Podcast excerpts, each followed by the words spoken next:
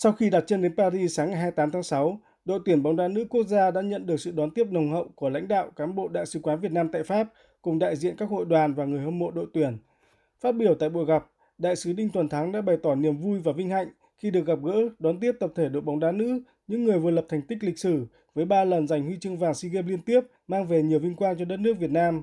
Đồng chí đại sứ khẳng định, việc đội tuyển bóng đá nữ lọt vào vòng chung kết World Cup là một bước tiến rất lớn, đáng tự hào của thể thao nước nhà, đặc biệt là với bóng đá nữ. Đồng thời khẳng định bóng đá là môn thể thao luôn được người dân Việt Nam trong và ngoài nước quan tâm theo dõi. Thay mặt cho đoàn bóng đá nữ, ông Trần Quốc Tuấn, quyền chủ tịch Liên đoàn bóng đá Việt Nam cho rằng, việc đội tuyển bóng đá nữ Việt Nam được mời đấu giao hữu với đội tuyển Pháp thể hiện sự đánh giá cao của phía bạn, đồng thời nhấn mạnh đây là dịp để các cô gái Việt Nam có cơ hội cọ sát, học hỏi kinh nghiệm từ các đồng nghiệp lớn trên đấu trường quốc tế, chuẩn bị cho World Cup vào năm sau. Chia sẻ với phóng viên Đài Tiếng Nói Việt Nam, ông Mai Đức Trung, huấn luyện viên đội tuyển bóng đá nữ cho biết, đội tuyển bóng đá nữ Pháp nằm trong top đầu thế giới và đây là cơ hội quý báu để đội tuyển Việt Nam cọ sát trao dồi thêm kinh nghiệm.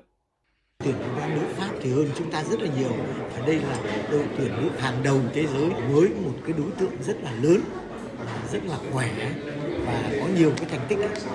chúng tôi không thể so sánh được bằng cái chuyên môn với họ. Tôi sẽ ờ, cùng với toàn đội sẽ cố gắng thể hiện một cái tinh thần thi đấu của người phụ nữ Việt Nam. Mặc dù có thể chúng tôi về thua về tỷ số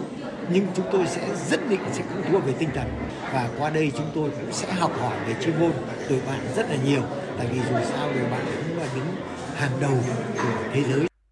Thay mặt đội tuyển, đội trưởng Huỳnh Như đã gửi lời cảm ơn sự chào đón nồng nhiệt của đại sứ quán và bà con kiều bào, khẳng định sẽ nỗ lực thi đấu hết sức để mang đến niềm vui cho người hâm mộ. Cuối buổi gặp mặt, đồng chí đại sứ Đinh Tuần Thắng đã trao quà cho toàn thể đội bóng, trong khi đội tuyển cũng tặng đồng chí đại sứ một chiếc áo thi đấu có chữ ký của toàn đội. Sau đó, các thành viên trong đoàn đã dùng bữa trưa tại đại sứ quán trước khi di chuyển về khách sạn Brit ở thành phố Orléans, cách thủ đô Paris 200 km về phía nam.